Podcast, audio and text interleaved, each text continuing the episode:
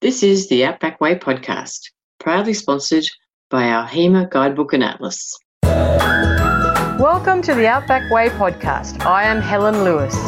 Buckle up as we take you on Australia's longest shortcut, a journey through the heart of Australia. Welcome to the Outback Way podcast. And today it gives me great pleasure to introduce Anthony Wright, who is a civil engineer with Oz Minerals. Welcome, Anthony. Thanks for joining us. Thanks for having me. Great.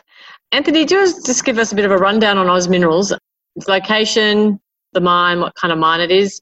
And I guess, you know, for our listeners, mining in Western Australia is, is quite a large component of the economy, obviously, and also the it's really, I mean, the Great Central Road is key access road. So, what sort of uh, minerals is Oz Minerals into, and uh, and where? Yeah, just give us a little bit of a geography and, and information about it. Be great. Thanks.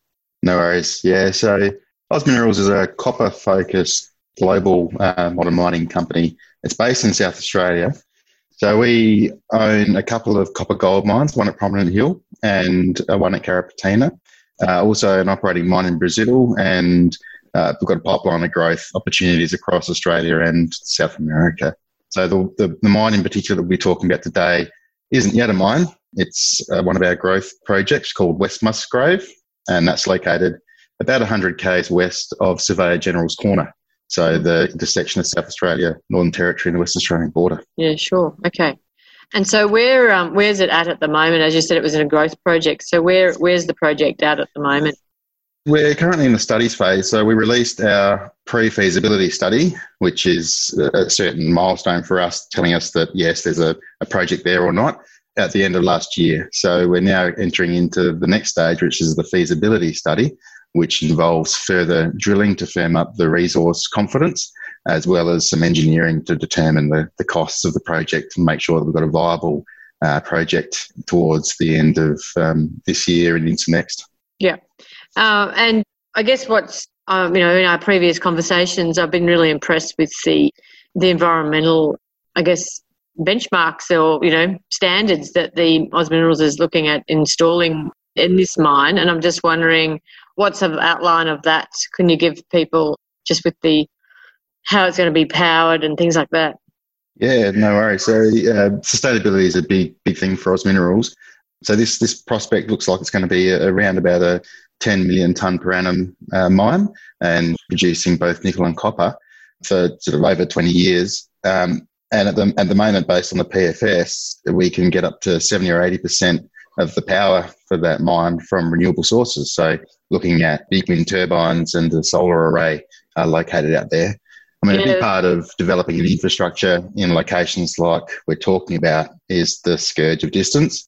And there's no connection to the grid out there, which means it's a, it's a really good opportunity for renewables. And you know, often renewables get out competed by other cheaper forms of energy. For us, it's a really great opportunity. Yeah, absolutely. And I mean, now that I guess renewables also, uh, the capacity for batteries and all those things is just so much better. It's, it's just getting better and better. But it's also sort of innovative technology, isn't it? Being able to demonstrate that it works in remote areas, it's, yeah. it's excellent. Absolutely. And, and a big part of this prospect out at West Musgrave is that it was discovered quite some time ago. It's been known about for 20 years. Uh, and, and previous companies that have looked at it just haven't managed to get it to stack up given the kind of costs associated with its location largely. So mm. an innovative power solution is a big piece in the puzzle of, of getting this, this mine going. Yeah. And so, with the in, in, regards to the Outback Way and the Great Central Road, uh, that um, access is is going to be your key access.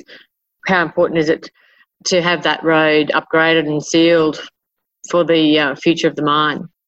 Yeah, look, it is important. I mean, we can operate in our base case for the pre-feasibility study demonstrated that we've got a, a good project even with the road in its current condition, but it does make a, a, big difference. I mean, it's our main route for all the trucks in and out, and that means all of our materials for construction in the first instance, but then ongoing, it's all of our reagents and consumables, the stuff we use at the mine, as well as all of the concentrate coming out. So there's going to be quite a few trucks associated with the mine that need to use that road, as well as other drive-in, drive-out services. And mm. generally, they're coming from the Kalgoorlie direction. So there's about 700 kilometres of the Great Central Road or the Outback Way that will be coming up.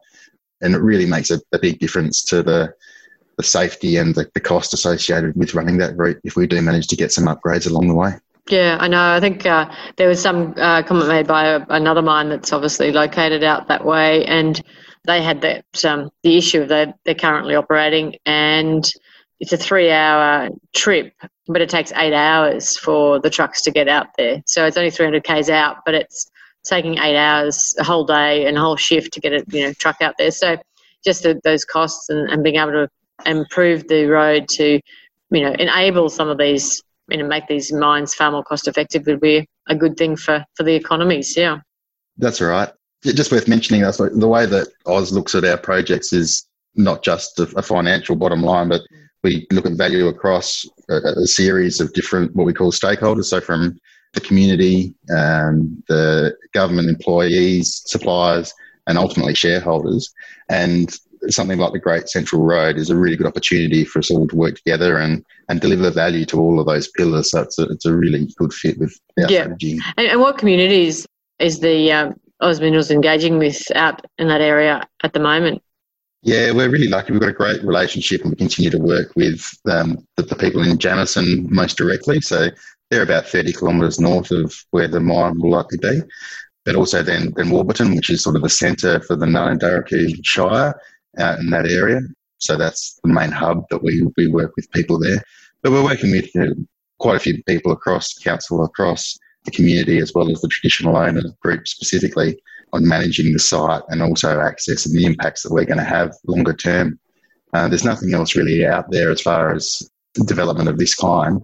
So it's new for everyone out yeah. in, the, in the region, and we want to make sure that everyone's well informed about where we're going, what we're doing, and um, and is accepting of us because we have to work side by side and together for you know decades to come. So this is really setting ourselves up for success in this space. Yeah, that's great. And so just the, the contribution that can be made to the communities as well is clear. It's good. Excellent. Is there anything else you'd like to chat about in regards to the development and where it's um, heading? Uh, yeah, sure. So I mentioned, I think earlier, that we're heading into feasibility study over the next little while, uh, and that involves know, a fair bit of resource drilling, as I said, to prove up the resource, but also the engineering and, um, and studies associated with getting the cost confidence.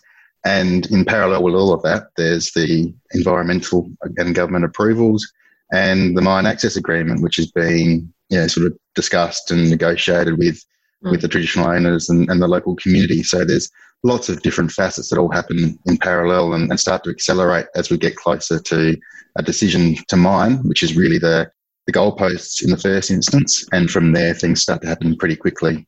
And we could look at construction starting within the next couple of years, which would really get going quickly. So, what's the um, biggest market for copper and nickel? Where does it get sent? You know, what does it get made into, or like what sort of? And it's obviously a component for lots of different things, but just uh, out of interest for for listeners to, you know, there's a lot of it. There's a lot of it mined, but what kind of products does it ends up in? Just about everything electrical. So yep. copper as our core business. Obviously, a lot of that goes offshore, where it's made into components for, for cars, washing machines, fridges, all of the things that people use day to day as well as the obvious ones of anything associated with um, transmission and power that are really quite copper hungry. But the exciting thing for this project is uh, the diversification into nickel and the exposure to nickel, which is an exciting growth area into the battery technology space. So um, that that's a really good opportunity and globally looking pretty confident. So yeah, yeah. it's uh, and and that's really enhancing the the battery technology for you know, storages for all the uh, off grid projects and things like that, isn't it? Really, that's a huge component. That's right. And full circle back to our power solution. You're right. Yeah, yeah, perfect, excellent. Well, at least you've got your own uh, source. uh, you a little right. processing plant on site. Yeah, because I mean, I guess you know, mining. You know, people go, "Oh, you know, mining is not um, super," but uh, you know, it's uh, environmentally concerning. And but I, I believe that the, with technology and just practices now, the contribution that mines are making environmentally and socially are, are making an effort. Plus, also, I guess, with the products that the components make, it makes our life a lot easier. We're not going to give up our phone or our washing machine anytime soon. So it's kind of like we, we've got to acknowledge that we've got to get those resources and those minerals for those products from somewhere. And aren't we lucky that we can do it in Australia? Yeah, absolutely. And um, yeah, we are resource rich, and accessing them in a, in a sustainable and um, and sensitive way yeah. is is really key, and it's yeah. the forefront of our minds when we're approaching a project like this. Yeah, and I guess also going forward, you know, hopefully we can see a little bit more of that manufacturing happening in Australia, so that we don't have to send raw resources offshore, and it would be good to have a, a post-COVID, you know, manufacturing effort. But anyway, we'll see what happens with that one. Yeah, that's outside of, of my knowledge yeah, base right. there, Helen. Anyway, it's a nice thought. All right, excellent. Very good. Well, thank you. And I guess people can just have a look on Oz Minerals. What's the website for people to have a look at the company or? Yep, yep, bang on. So just just Google Oz Minerals, it'll pop up. Um, first hit. Yeah, it's it's a, it's a great company. We've got uh, I think a, a really good philosophy when it comes to embracing technology, being agile, and, and being able to um, change direction pretty quickly, and being a really modern miner. I mean, that's what we say on the label, but it's also what we do in the tin. So it's um it's a really right. good place to, to work. And yeah, we're we're really excited about the project. We're working well with the local people, and I feel that uh, the next 12 months will be really telling. And any work that can uh, happen along the Great Central Road mm. really does assist us and the community and the broader group up and down the whole Outback Way. So I uh, really commend the, the work that the Outback Way and the Outback Highway Development Council are doing. And um, great to be involved. Thanks, Anthony. That's great.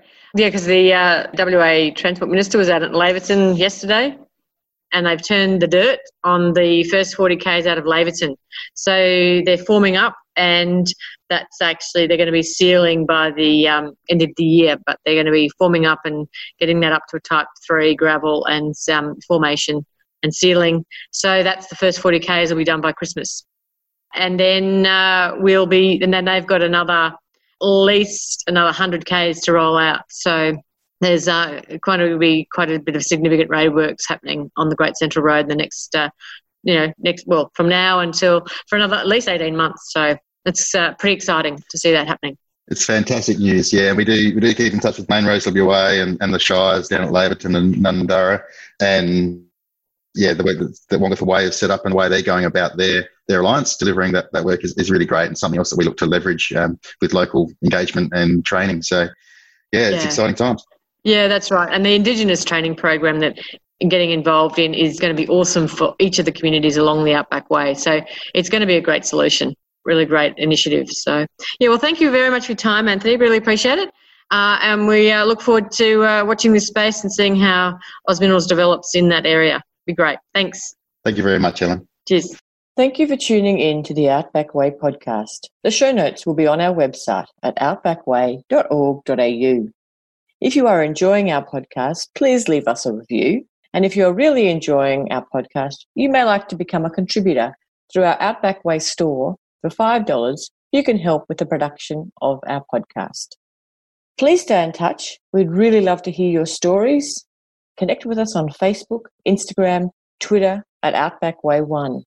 And finally, thanks to Perk Digital for producing our podcast, making your journey through the heart of Australia on Australia's longest shortcut easier.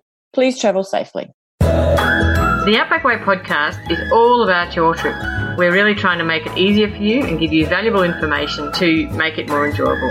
So we'd love your feedback. Send your questions, comments, and travel stories to info at outbackway.org.au. And if you share your story, we may even feature you on this podcast. Thank you for joining us through the heart of Australia on Australia's longest shortcut. Cheers for now.